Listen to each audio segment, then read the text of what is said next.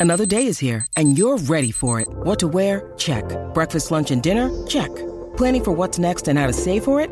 That's where Bank of America can help. For your financial to-dos, Bank of America has experts ready to help get you closer to your goals. Get started at one of our local financial centers or 24-7 in our mobile banking app. Find a location near you at bankofamerica.com slash talk to us. What would you like the power to do? Mobile banking requires downloading the app and is only available for select devices. Message and data rates may apply. Bank of America and a member FDIC. When you need mealtime inspiration, it's worth shopping Kroger, where you'll find over 30,000 mouthwatering choices that excite your inner foodie. And no matter what tasty choice you make, you'll enjoy our everyday low prices, plus extra ways to save, like digital coupons worth over $600 each week. You can also save up to $1 off per gallon at the pump with fuel points. More savings and more inspiring flavors make shopping Kroger worth it every time. Kroger, fresh for everyone. Fuel restrictions apply. Okay, hi everyone. It's Michael Nesmith on the Pantheon Podcast. History in Five Songs. With host Martin Popoff. A production of Pantheon Podcasts. Let's rock out with Martin. Well, hello once again. Martin Popoff back for another episode of History in Five Songs with Martin Popoff, brought to you by the good folks at Pantheon Podcasts. We are pleased, as always, to be part of the Pantheon Podcast Network. We are all over the place, 40 odd podcast platforms, including Spotify, iTunes, uh, Megaphone. Um, so, yeah, here we are. Uh, episode 59. Um, I was going to call this the Accursed EP. Um, but then I was wondering, does the accursed have an EP, uh, and that would that cause uh, confusion? So I'm going to call this "Tormented by EPs." Um, this is going to be all about the odd little piece of product called the EP. Um, we are doing this episode um, because it was brought up by a faithful listener, Barry Smith, um, on the Facebook page. We, uh, you know, he he brought up. Well, I'm I'm going to read you what he says here. So he says, "Hey Martin, how about an episode on the history of the EP?" Thought of it while listening to my go to migraine remedy EP, Jar of Flies. Uh, my ma- migraine uh, remedy is uh, is an Advil with water very quickly when I'm starting to get uh, the eye thing going. Um, I remember Cheap Tricks EP having a big impact during their heyday. Uh, that was that found all parts thing. Uh, I didn't think it was particularly good. Uh, another of your faves, Kim Mitchell. Um, yes, well, you guessed it. We're going to talk about that one here because it is my favorite EP of all time. Thanks and keep up the good work. Thank you. Uh, let's see. So we had a, a few likes and thumbs up. Benjamin Adler, Jason Leonard. Um, so yeah, so yeah, Jason Leonard brought up a great idea. Lots of very cool EPs. He mentioned the Metallica 598 EP, Souls at Zero 66, Therapy, Hats Off to the Insane, Metallica Beyond Magnetic, and Dio Intermission. I always hated that inter- intermission one. It had Time to Burn on it, but had that horrible, horrible uh, album cover on it. Um, Colston Veer brought up the Queensryche EP, which is one I am going to talk about. Uh, Made in Japan, eh, it doesn't quite count. Live, right? Uh, Saint Saint Valentine's Day Massacre EP, a little bit of a complicated one because it's a mix of two bands. Um, Let's see what else he got. Oh yeah, he had a bunch here. Cost of Living EP, The Clash, uh, Nirvana, Super Fuzz Big Muff. Uh, I am going to talk about that one as well. Haunting the Chapel EP. Uh, yeah, that was pretty cool. Emperor's Return. Um, Armed and Dangerous EP. That one's a little too odds and sodsy for me. Surf Nicaragua, Sacred Reich, Four Sides Effects EP. Uh, let's see. Um, Tegan Jane Kaya Evans. Uh, just recently listened to the Highway Chile for the Wild and Lonely EP, which is really excellent, really hard to find full versions of those songs even online to stream. I think a lot about how these amazing old rarities are going to vanish unless there's a concerted effort to ar- archive them. Very important point. That's the problem with these EP tracks. It's neither an LP or a, or a single. Um, you know, these songs kind of uh, get lost in the shuffle. Uh, but yeah, I, I uh, brought out my own copy of uh, For a While and the Lonely. Wow, this thing was so cool. Power in the Force, Pale Blue Eyes, The Omerta, Lucky No More, Custer's Last Stand, Brand New Star Horses and Shields. Wow.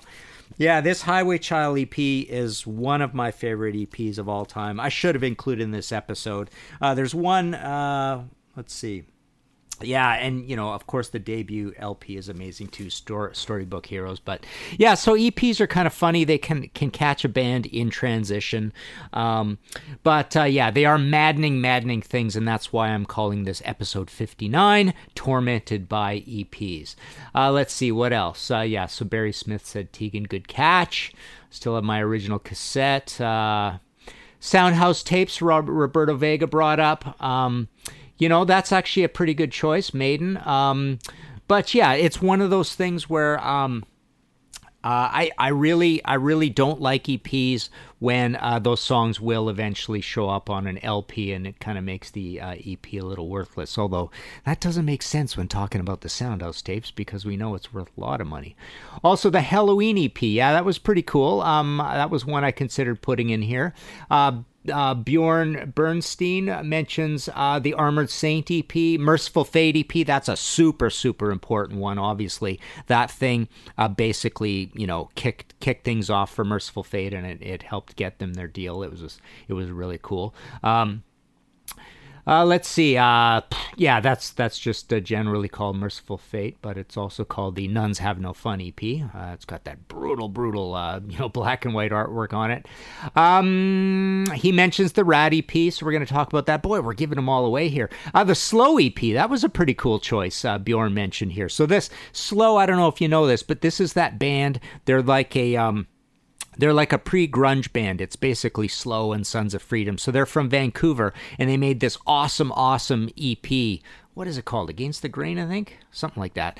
Uh, but anyways, I, I remember seeing their performance. They they played at um, they played at uh, Expo '86 uh, and um, you know, an outdoor venue, nice airy thing, you know, families going by and stuff. And it was this really incendiary punk rock grunge performance. And I think the lead singer might have exposed himself or or mooned the crowd or something like that. But uh, yeah, they were basically, um, you know, given a lot of heck for that, and they got a lot of. Uh, a lot of notoriety for that. But yeah, that's a very important uh, EP, and uh, and um, that that this little talk about grunge is going to come up a little later. Um, you know, I'm going to talk about the Mudhoney. Um, let's see, Thomas Hackney. Uh, he mentioned Maiden Japan. Um, let's see. Chris Cook mentions the Ratt EP again. Uh, we're going to talk about Queensryche, Armored Saint, Warlord's debut EP. Yeah, that's an important one. Forgot about that. That was so incredible when that came out. Brian Slagel and Metal Blade did a lot of EPs. Um, but yeah, the Deliver Us was even better than when the album came out. I think the EP is the best thing they ever did. Yeah, but Bitches at Damnation Alley, there's another Brian Slagel one. Okay, so there you go. Um, here is an example of, uh, you know, talk on the website uh, causing an episode, more or less. So, um, so yeah, let's play the first one and let's, uh, and then let's just discuss a little bit more about the nature of the EP. Take a listen to this. This is Kim Mitchell with Chain of Events.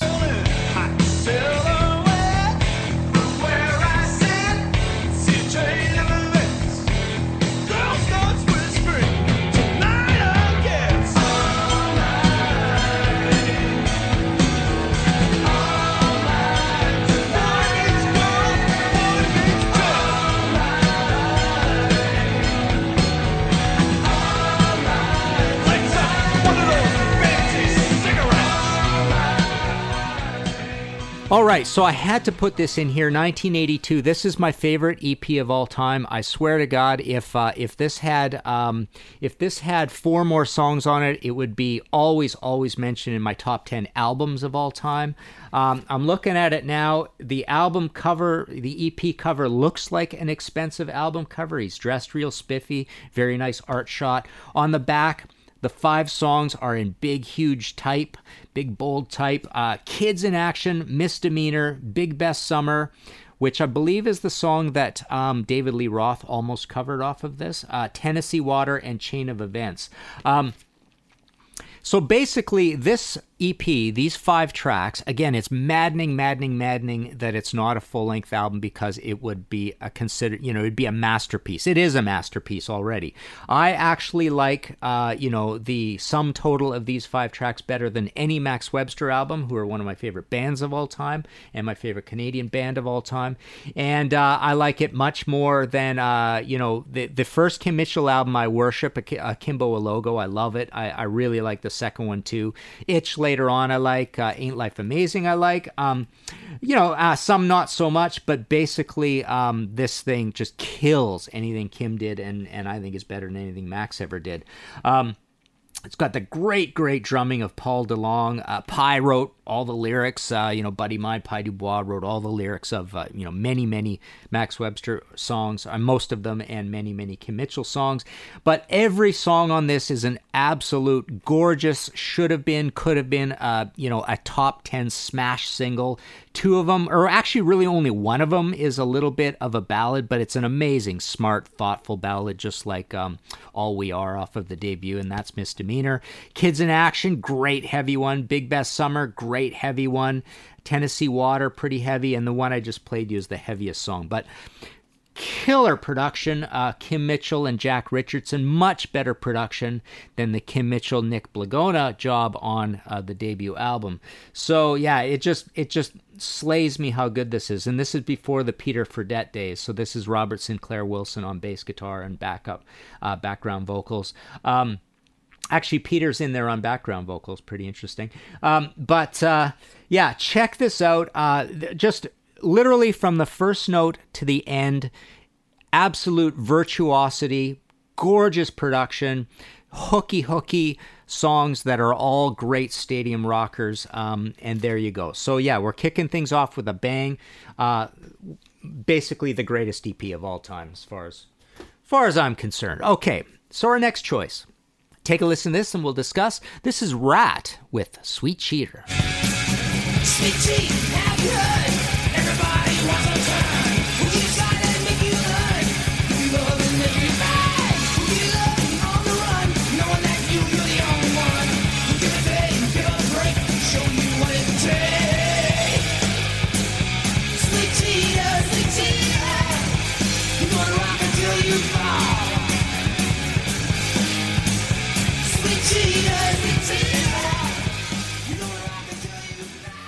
Okay, so here's another function of an EP. Um, well, it's it's a similar function to the Kim, but but when you know the stakes are higher here. I mean, basically we're at the birth of hair metal here, right?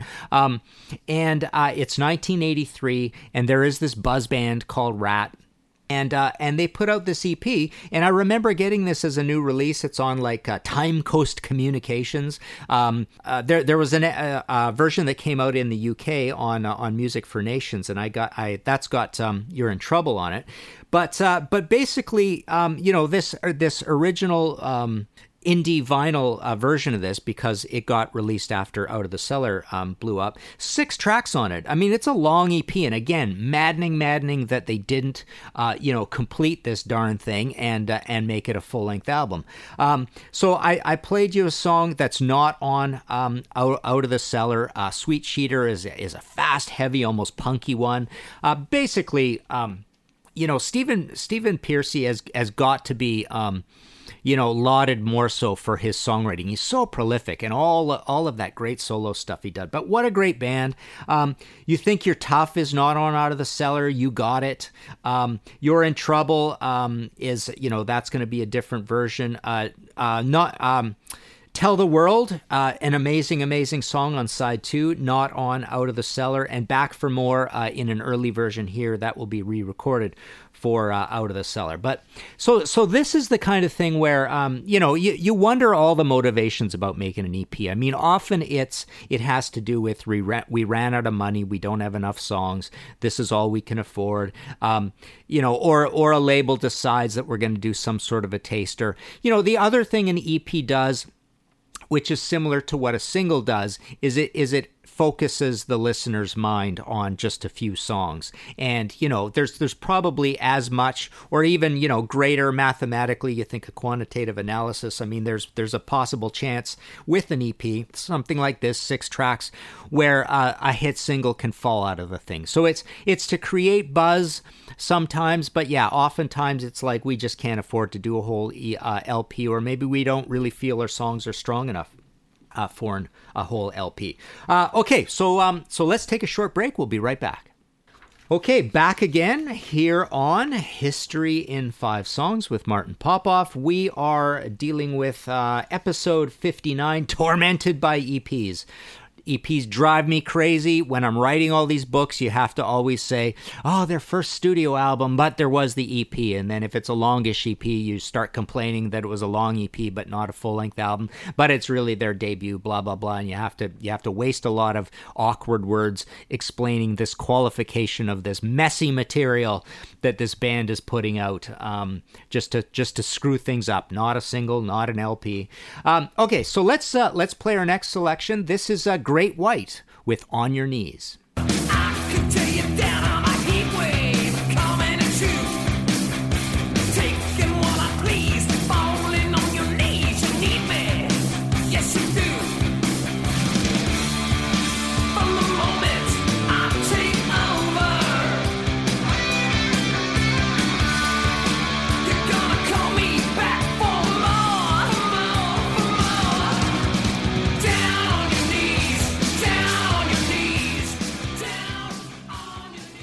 All right, so I wanted to inc- include this one uh, mainly for the reason that um, it, it's a really funny EP. I, I, bought this as a new release as well, right around the time that I got the Ratt EP. But the weird thing about this is it's got five tracks on side one. You flip it over, it's got the same five tracks on side two. Uh, you know, intentionally, it's not a mistake. So this is an EP with ten songs on it, but but uh, you know, two of each. Um, but basically, um, again, same sort of thing. I mean, they're in they're an indie, so they're on Aegean Records. Uh, it looks like an LP. It's got this band shot on the front cover, and oddly, and this is all you know, this band's really confusing at the beginning, but oddly, um, no no text on the front cover. And then on the back it looks like an lp again because it's got it's got basically a you know a decent looking band shot and then the songs and then the credits. So it i mean it basically looks like an lp um, but yeah so so um, on your knees is uh, is probably one of the, one of the best songs on it. Just a really good groovy thing. You know, this is a band that um, that was known for being a hair metal band that combined a lot of kind of bluesiness to what they were doing, and they also are one of these that really had this novelty thing going where they did a lot of covers and they had hits with covers, and that's that practically fueled their career for for you know those first bunch of albums. Um, but um, yeah, Out on the Night uh, went on to the debut album. On Your Knees went on to the debut album, re recorded. Uh, Dead End went on to the debut album, and two songs on here did not Last Time and No Way. Um, but yeah, I remember getting this and thinking, yeah, this band is going places. This is a really, this is really high quality stuff. And it was one of those things, just like I know I've talked about this before, but those first Dokken songs that you heard as compilations, and then that first Dokken album, um, you know, oddly in 1981 on a French Carrere label, blah, blah, blah. But you get Dokken, you get Great White, and you get Ratt, and suddenly your new wave of British heavy metal records are looking, as Lemmy would say, ropey. You know, the production isn't there, the the the, the performances aren't particularly locked down. It doesn't sound like something you can envision uh, being in a in a hockey arena or a stadium. While Ratt and Great White and Dokken, you you could tell there, there was just a, this level of professionalism to the early hair metal that was actually an improvement over the new wave of British heavy metal. No matter how you slice it, no matter how you know hair metal gets a bad name eventually, uh, but the point is is that uh, is that you know getting this EP there there was quite a bit of uh, you know excitement around Great White at the time that yeah this this is obviously they they already totally know what they're doing. This sounds great. Um, I believe this is Don Dokken produced as well. So yeah D- Don is in there on on a lot of these things. Um, and and you know Don Don was a great producer as well as a singer right? Um, okay so let's uh, let's move on to our next one. Um, Take a listen to this. This is Queensryche with Queen of the Reich.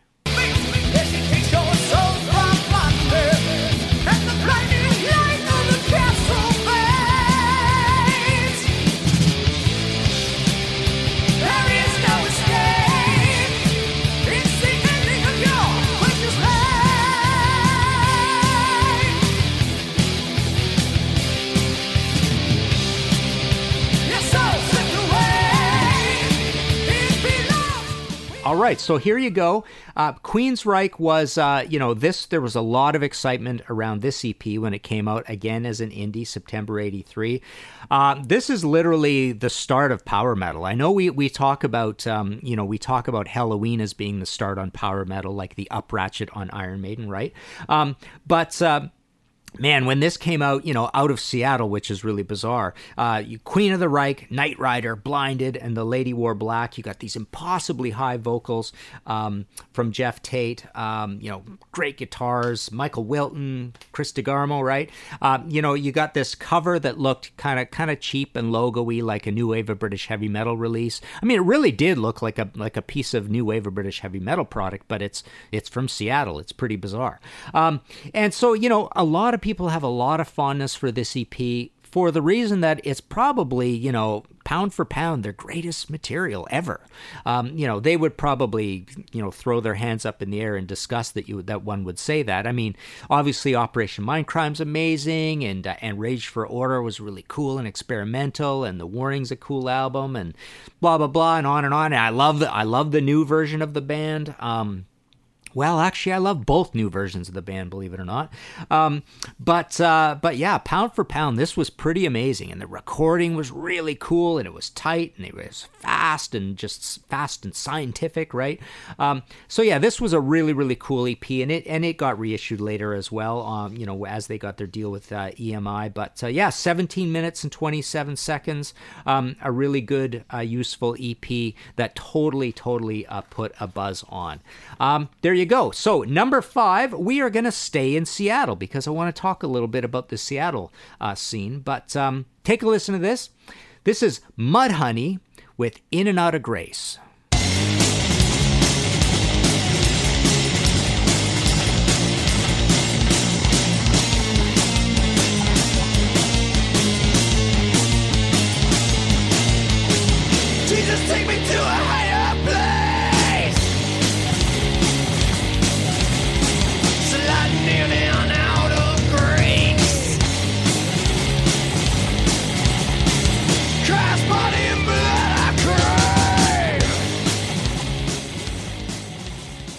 Okay, so the grunge scene. I mean, I loved this EP a lot. Super Fuzz Big Muff. Um, basically, it's my favorite thing Mudhoney ever did. It's uh, six songs. Is it six? Yeah, I've got my copy here. One, two, three, four. Uh, hang on. Uh, yeah, six six tracks. Uh, you know, not not a weak track in the whole thing. Uh, this came out in 1988. I saw the band live in Vancouver because I was living in Vancouver at the time, working at Xerox, right? Um, and one of the most mind blowing live performances ever. I mean, it was just super tight and almost progressive, yet it was stoogey and punky and just going off the rails at the same time. So I'm in a small club, of course. Uh, well, that's kind of kind of what their uh, what their environs has always been, I suppose. They never got to be one of the big bands, but. Um, but no, what an incredible, incredible EP. Um, and you know this EP thing, um, it it uh, in the grunge world, it almost felt like um, part of that uh, that fast and loose ethic, that indie ethic. So the EP made almost a little bit more sense in the grunge thing. I mean. Uh, Probably my favorite thing, or I mean, uh, everything they did was great, but Soundgarden, you know, uh, one the most magical thing to me there uh, is that original Screaming Life EP, their uh, their debut. I got that at Zulu Records, the cool hip record store in Vancouver when it first came out. And again, it just felt like just this volatile little piece of plastic that it almost felt like they were just going to start and end when they felt like it, and that's why it's an EP. I mean, it's weird. It's a weird idea. But then there was Fopp, of course, as well as another EP of theirs. But this is this is like a like a seminal. I mean, it's their first release. It's all these songs that I I, I didn't check, but I don't I don't think they came out later on anything. I mean, I think they just basically went with that EP as songs. Um, and then the other one that's super important is uh, is Green River. I mean, Green River are basically you know way up there as as you know. Uh, one of my top of these favorite grunge bands. I like all the big four and Green River and Mudhoney. Um, but Green River, so so oddly, very oddly, they had um, they had an EP called "Come On Down" way back in '85 uh, on Homestead Records, and it's not that good. But it's again, you're seeing the roots of grunge coming in 1985. But in '87 on Sub Pop, they do the "Dry as a Bone" EP and this this precedes their album Rehab Doll, and both of them are absolute grunge classics. Uh, Dry as a Bone, just start to finish, really really cool. Rehab Doll, super super cool. Um, so there you go. I mean, basically, really you know a huge importance of of uh, an EP in the grunge end of things, and then you have kind of this weird situation with Alice in Chains where you know, these I didn't appreciate very much, but they did the Sap and the Jar of Flies EPs, and those sold tons and tons of copies. I believe they might even be both platinum.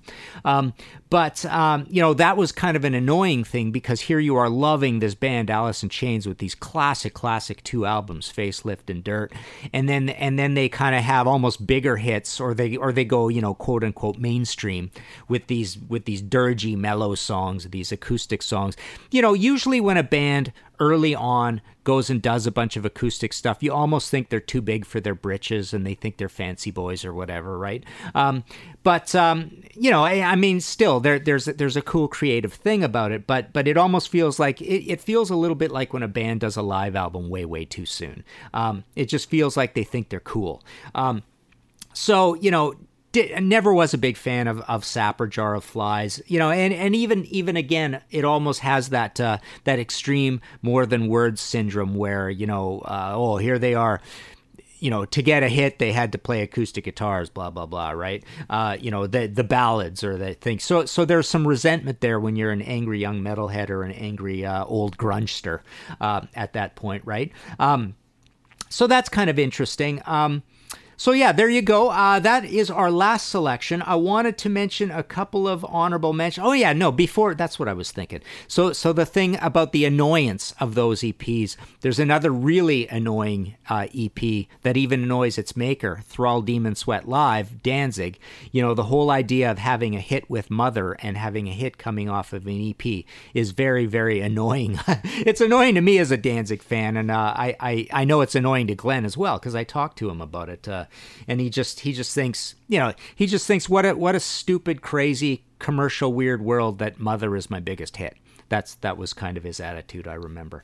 Um, okay, so we're gonna wrap up there, but I wanted to just mention a few other uh, things about EPs. Um, I wanted to t- uh, mention quickly about the EP and the new wave of British heavy metal. It wasn't that big a thing in the new wave of British heavy metal. There you had uh, indie LPs you had LPs on some big big labels like EMI and MCA were pretty good with uh, with that stuff, um, and you had lots and lots of singles. Right, you had indie singles, you had singles on those major labels, um, but you had things like the Mythra Death and Destiny EP. That was an important one. Witchfinder General dabbled a bit in in the EPs, but they were short and they weren't as good as the two LPs.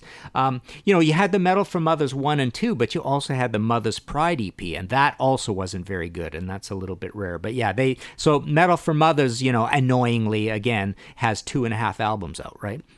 Um, Pretty Maids EP was a big one. Um, you know, they aren't exactly um, a new wave of British heavy metal band because they're uh, Danish right? I believe.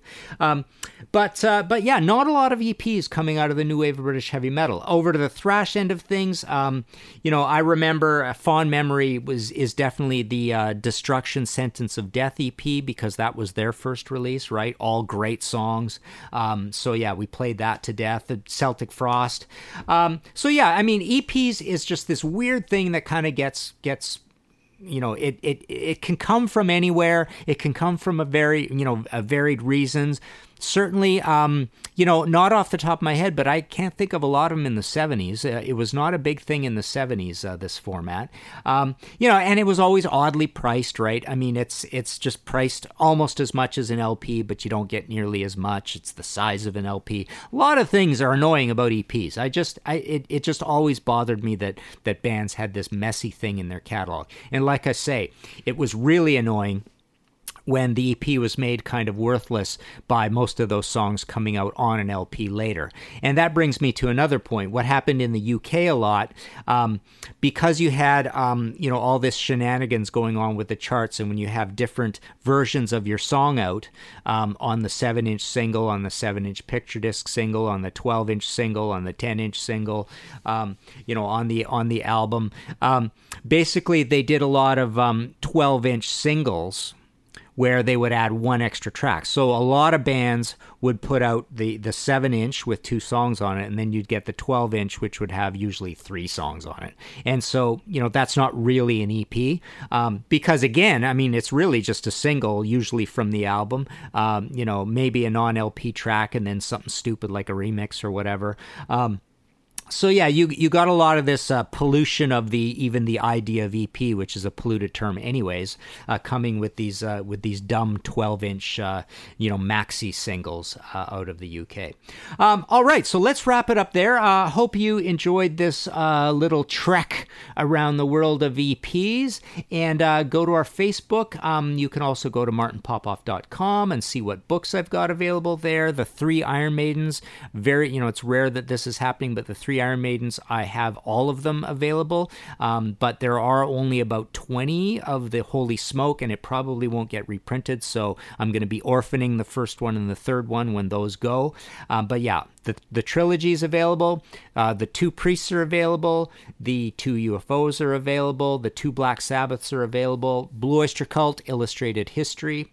Um, yeah, the other bluish cult, whatever. I mean, you'll you'll see over there, basically out of the 85 books, whatever's in print, um, you know, I sign and sell right at the office. Of course, PayPal buttons, blah blah blah.